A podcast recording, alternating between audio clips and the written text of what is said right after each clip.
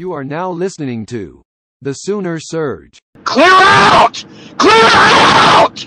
Join us today. We really appreciate it. Yeah, no problem at all.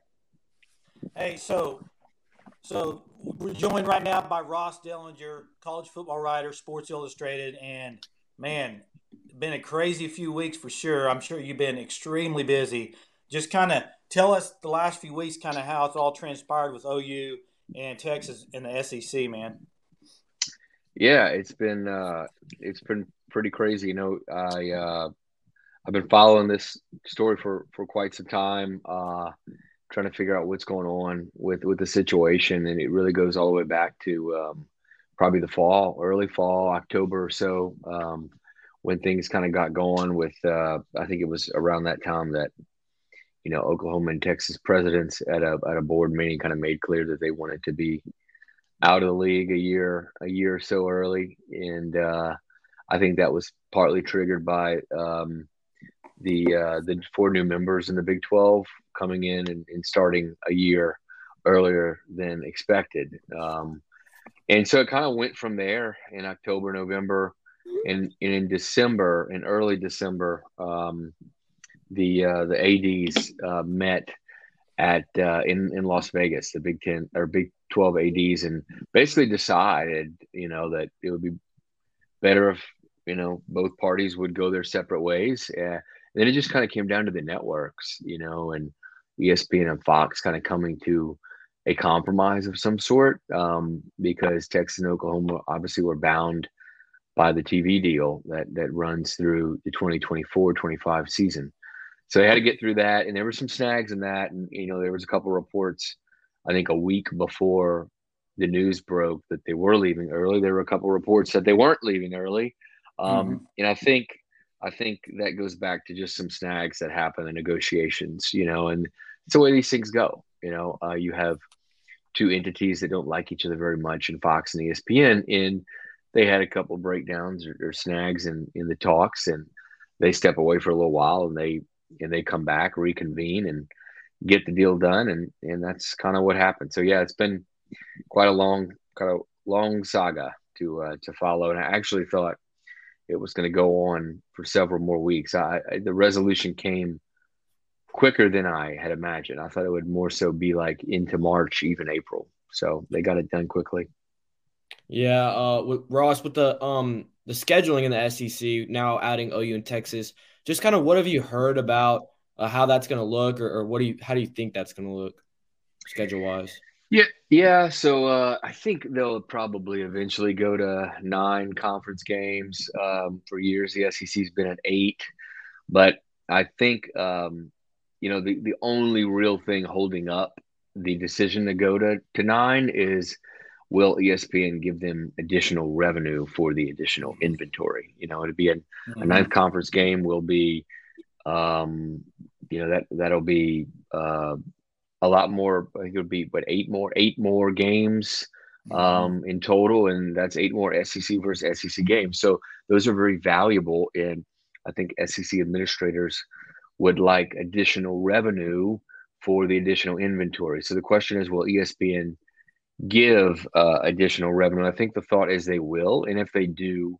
I think you'll see the SEC go to nine games, and then you know then comes the decision on how uh, to what the format will be. Which I think if they go tonight, it'll be the three six model. So you have three permanent opponents, and you have six rotational opponents, and it's a good model because what it does is allows each team to play every other team in the league once every uh, two years uh, mm. and twice every four years, home and away. So it's it's a good setup. Um, I think the next thing would be to who you know what who are the the three permanent opponents for each team, which can really be um, uh, a tricky situation and one that I'm sure will rile up several fan bases on who you know who are permanent opponents. Uh, and I took a guess at it. I had a story posted last week, and I just really took a guess at it. I think they're probably going to base the selecting the three permanents on on three things: one, the geography and how mm-hmm. close teams are to one another; two, on the primary and secondary rivalries. uh, that exist right now, and then three on equity and fairness. Um, and you know, the SEC, you could really kind of split the SEC into two groups, a top and a bottom, based on revenue, uh, just as far as money, uh, you know, athletic budgets and historic success. Um, so you kind of got a top in the league and you kind of got a bottom, and they're going to pair based probably based on trying to keep those fair. So if you're you know a team in the top of the league, which OU I think you know would be considered in that top eight, you'd play two top eights in one bottom for mm. your for your permanent opponents. And if you're in the bottom, you'd probably play two bottoms in one top. So I think that's how they're going to split it up. You know, mm. like I said, I took a jab at it. Um, and usually picking um, the first the, the first two permanents is easy. It's the third that gets tricky because the first two permanents usually are a primary and secondary rivalry. And I think like for OU, I had um, Texas, of course, primary rivalry, and I had Missouri, um, uh, being the border state in the old kind of Southwest Conference and all that stuff. So old Big Twelve like rival, um, being the secondary. The third is again the issue, and I had Florida in there, um, and that seems like an odd matchup. But if you split the league up in the two halves and you you you go through that process that I just said about about being fair and giving the top two and the bottom two, all that stuff, you you end up with a, a situation where where um, Oklahoma has to play another top team. You know, they get Texas in the top, and they get Missouri, who's in the bottom, kind of eight. Got to play a top team, and uh, you start getting eliminated. You start eliminating a lot of teams uh, when you start doing this. And Florida was the one that kind of was out there. And now none of this is set. This is just kind of a guess guess for me, but I would pretty strongly guess that Oklahoma will will have Texas in Missouri, um, and then it's just kind of who number three is. Yeah, Ross. Uh, you know, a few years ago, Texas A and M refused to play Texas in a bowl game. Have you heard anything about like A and M like not wanting to have Texas in their uh, schedule every year, or OU even? Well, um, you know, I think we it's pretty much been public that A and M in the first place, you know, didn't want Texas into the SEC. Uh, they were mm-hmm. pretty clear on they wanted to be the only team from Texas in the SEC. So if we take that, uh, we probably can tether that to the fact that they probably don't want to play Texas every year. Hmm. Um, as a few SEC officials have told me, if you invite Texas in the league and don't play Texas and Texas A&M every year, you know what are you doing uh, so i i think we're going to see texas in in texas a&m play every year. Uh, uh, they'll be in their uh, you know texas a&m might fight about it um, might push back against it but i think we're going to see that that happen every year. And it's because for it's a few reasons but uh, you know college sports has become a lot about money in big time matchups and that is a big time matchup that um, ESPN would be drooling over, I think, every year to uh, broadcast. Yeah, and you've covered a lot of SEC football over the course of your career. You're Mississippi State alum, covered LSU a few years ago. So, what are your honest thoughts on how OU is going to do in the conference? Well, I think my thoughts right now would be um, a little different than they were this time last year, given given this past season and Lincoln Riley leaving and, and, and all of that. Um, you know, it's it's been a pretty big question um, within the SEC of how how will OU do? You know, how, who will what current SEC team uh, will OU be kind of closest to when it comes to success in the conference. Um, I, I, think some people would say in Arkansas, which OU fans probably wouldn't like because Arkansas, you know, is kind of up and down, five and seven to eight and four sort of thing, and that's not what OU has has historically been okay with. Uh, some people would say Auburn. Some people, some people might even say, you know, uh, LSU. Uh, I don't know who they'll be. Um, and it'll be interesting to see what will happen there because I know that uh, they have plans maybe to they, they know that they're, they're going to need to enhance things, you know, uh, whether it be facilities or their athletic budget to kind of before this move is made. Mm-hmm. Um, so I, I think those things are are important. Um, I think the SEC money when it starts coming in will certainly help them uh, get to a good point. Um, but it's hard. It's hard to say. You know, I I uh, I would guess that uh, OU fans would hope that they would keep a similar success rate that they've had in the Big Twelve, uh, really before last this past season. Mm-hmm. But that's going to be really hard. I mean, it's going to be much harder to go eleven and one and, and twelve and zero uh, in the SEC. It it is, and uh, it's going to be really interesting to see both how both do because we know that Texas has gone 10, 12 years with uh, without having really consistent high level success uh, in the Big 12. So it'll be interesting to see how they'll handle the move as well. Yeah, we've talked about the OU and Texas to the SEC going on in 2024, which there's a lot of changes to college football in 2024. You talk about USC and UCLA to the Big Ten and then the 12 team playoffs. So I just kind of wanted to get your opinion on like the changes in college football. How, how do you think those will impact the game? And then specifically the 12 team playoff. Do you think this is a really good change for college football? Well, uh, yeah, I mean, the, the expansion uh, was necessary uh, for a lot of reasons. Um, you know, more inclusion. You know, we, we still might have the same teams in the championship game, and we might have the same champions. Um, it might be Alabama, Clemson, Georgia, Ohio State. Um, it might. Um, but when you expand the playoff, it does a few things. It, it includes more people, first of all. It gives goals to teams um, that didn't have that goal when they started the season. I mean, basically, if you're a group of five team, which is roughly half the FBS, when you start a year, you pretty much know you can't make the championship game. Mm-hmm. Um, you know, one team has made the playoff in in nine years. And if you go back to the BCS, again, one group of five team has made it um, in, in 25 years. So uh, it gives hope to those teams because they're going to have a guarantee at least one spot, if not a couple. Um, they're champions of uh, basically the best group of five team will be in every year. So it gives it just includes a lot more teams, and that's important. And there's a pretty interesting stat. Um, I think most NCAA sports uh, uh, their postseason tournaments or championships incorporate roughly anywhere from 10 to 20% of the overall teams in that sport. And a 14 playoff incorporated about 3.5% of football teams in the FBS. And with a 12 team, you raise that to more around 10%.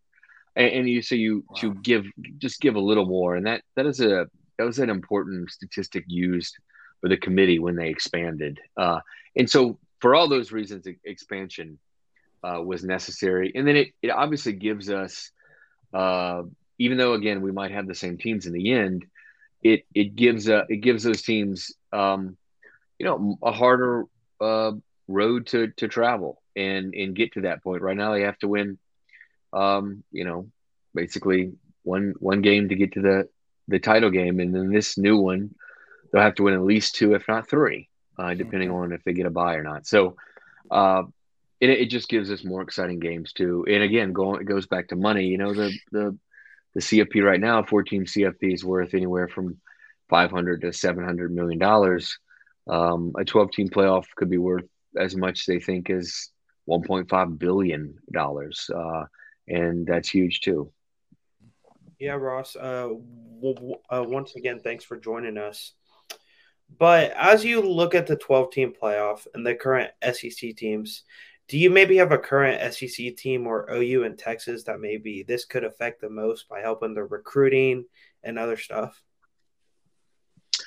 Um, like with the expansion, like yeah. What, what, what, the impact of the expansion of the SEC? You know, I everybody was uh the way they the way they formatted the format of the expansion is in a way where you can't have too many teams from one league just because they have six automatic qualifiers for the champions and then you have six at larges so the most from one league you'd think you'd have would be a champion and probably three at larges. So it would be four teams.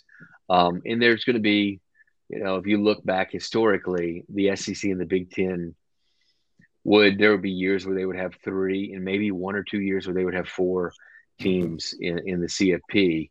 Uh, and that, you know, that's um, that obviously in the in a league like the SEC in the Big Ten, you know, when you start the year, pretty much every team except two or three in those leagues, maybe like a a Vanderbilt and, yeah. and maybe like a Missouri and maybe like mm-hmm. even a Mississippi school. Uh, you know, maybe they they don't have a legitimate shot.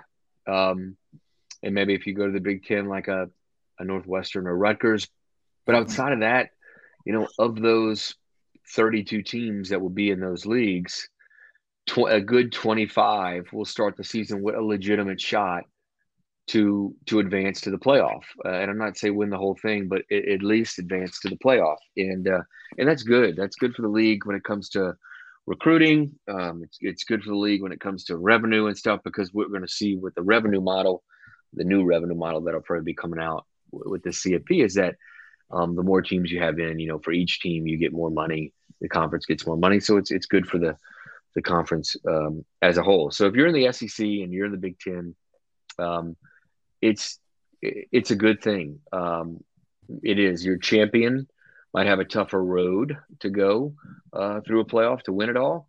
But at the same time, you might have two or three more teams in there that um, you wouldn't uh, beforehand. Yeah, with the expansion going on right now in college football, do you think there's any chance that it continues, like for the SEC or Big Ten, to get up to 20 teams, 18, something like that?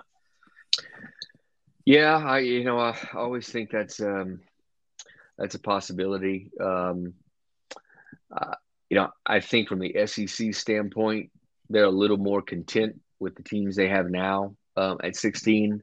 I think the Big Ten is a little more um, interested in maybe continuing discussions of expansion. Not that it's definitely going to happen, but um, there's there's continuing discussions. The the thing about it is again, it goes back to money. So um, you know, I'm just using just random figures here, but if the SEC has a hundred million dollars every year to, to distribute among its schools, it's got to cut that pie into 14 right now, mm-hmm. and then it's going to cut it into two more, 16 when OU and Texas get here.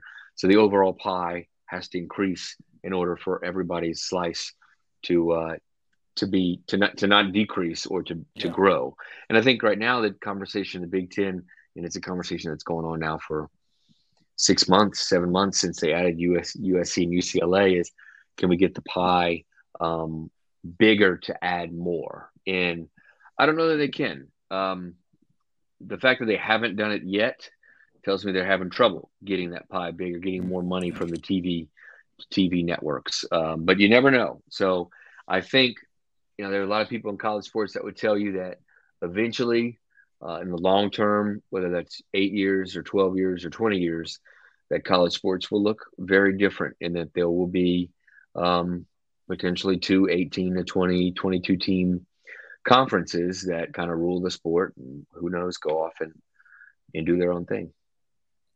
Yeah. Hey ross just wanted to get your thoughts on nil we're, we're a year into it now. Um, we've seen obviously the Jaden Rashada stuff and just some other stuff. How after a year now how in your opinion like is it about what you thought it would be or uh, worse or, or just kind of your thoughts on it well i i think that um at a lot of places it, it's uh, it's being used more than than um, than I thought probably. Um, you know, the whole collective piece, the booster donor collectives, mm-hmm. uh, uh, has grown pretty exponentially, and probably didn't didn't expect it to grow at the rate that it has as quickly as it has. Um, but there is a reason the NCAA had been spending the last four years or so fighting against this in, in up here in DC, fighting Congress to to create some kind of rule because with college sports, specifically college football and basketball, you have something, you have a dynamic that you don't have in other professional sports, which is recruiting. And we're seeing um, that when you introduce the ability to legally pay players, then um, that's going to impact recruiting. And that's what we've seen. Um, I think we're also in an era that's, I like to call it like a purgatory between amateurism and professionalism. That's where college sports kind of finds itself. And uh, we're going to have an asterisk probably on this era because we're going to probably move beyond the NIL era at some point where it's going to be a revenue sharing uh, to college athletes or they're going to be employees of their schools or something or an entity uh, tethered to their school. So um, I think we're in a really interesting era. I don't know how long it's going to last, given the court cases that are that are ongoing um, in in other employment um, movements to, to make athletes employment employees. Uh, it's it's it, it is it's been an interesting year to follow, and um, I I think that every every school is is using NIL a little differently, and that's what partly because of state laws are different, but also mm-hmm. because some schools just don't have the donor as big of donor base or as active of a of a donor base. Um, so, you know, you've got some schools that are spending, you know, millions and millions of dollars, three, five, eight million dollars on their football team, and some schools are spending eight hundred thousand dollars on their football yeah. team. So it just it's such a big, wide variance. Uh, in the end, though, I don't know how much of an impact it's going to have on who wins and loses. I I think that the transfer portal combined combined with NIL has had a bigger impact, and you saw that this year with, for instance, USC. Uh, yeah. and in their transfer class that they amassed, you know, they couldn't they couldn't do that just a few years ago, but they were able to do mm-hmm. that this year. Tennessee is is the same. So you're seeing those teams where it's impacting is you're seeing those teams uh, that can quickly amass transfers, maybe through use of NIL, um, you know, be able to turn a roster very quickly. Mm-hmm. Yeah, Ross, we just got a couple more questions for you. Uh, what's your, in your opinion, what's the greatest college football team of all time? Like a single season national champion or whatever? Oh, uh, you know, um, I used to cover LSU uh, for years. So uh, my last year covering them was was uh, 2018, but I was but the 2019 team the next year that won the championship with Joe Burrow and Ja'Marr Chase and uh, Justin Jefferson. They, they uh, I, I basically you know covered that team like a beat writer about when we kind of knew where that team was going, and you know that was fun uh, to cover that cover that team. They were incredible, and it's hard not to say them. You know, it's kind of recency mm-hmm. bias, but you see what those players are now doing in the NFL, and it's pretty incredible. Oh, yeah, yeah, Ross. So, um, who is like the greatest player you ever covered in the SEC throughout your time covering it? Um, you know, uh, I tell people I tell people this story a lot. I um, I, I don't uh, I don't get awed a whole lot these days by being around a coach or player just because, you know, I'm a, I'm around them uh, quite a bit with my job, whether it's you know Nick Saban or Dabo Swinney or or Bryce Young or whatever. It's just to me, it's a, kind of another player and coach. It's just a job. But there's been one player that when I spent time with him uh, on his school's campus, um, I felt cool, uh, and and that was Joe Burrow. Uh, you know, he's just got uh, he's just got something about him uh, that that uh, is endearing because he's just kind of this everyman guy. He's down to earth, uh, and it was fun to kind of hang out with him the couple times I did on LSU's campus. Yeah, yeah that's awesome. Well, Ross, thanks again, man, for joining us. We really appreciate. it. I know you're crazy busy, but for you to take time to do this, we're very grateful. Thank you, sir. Yeah, no problem at all, all guys. Anytime. All right, man. Have a good one. Do something! Yes, please do something and subscribe to our YouTube channel by clicking that button below. Until next time, Boomer.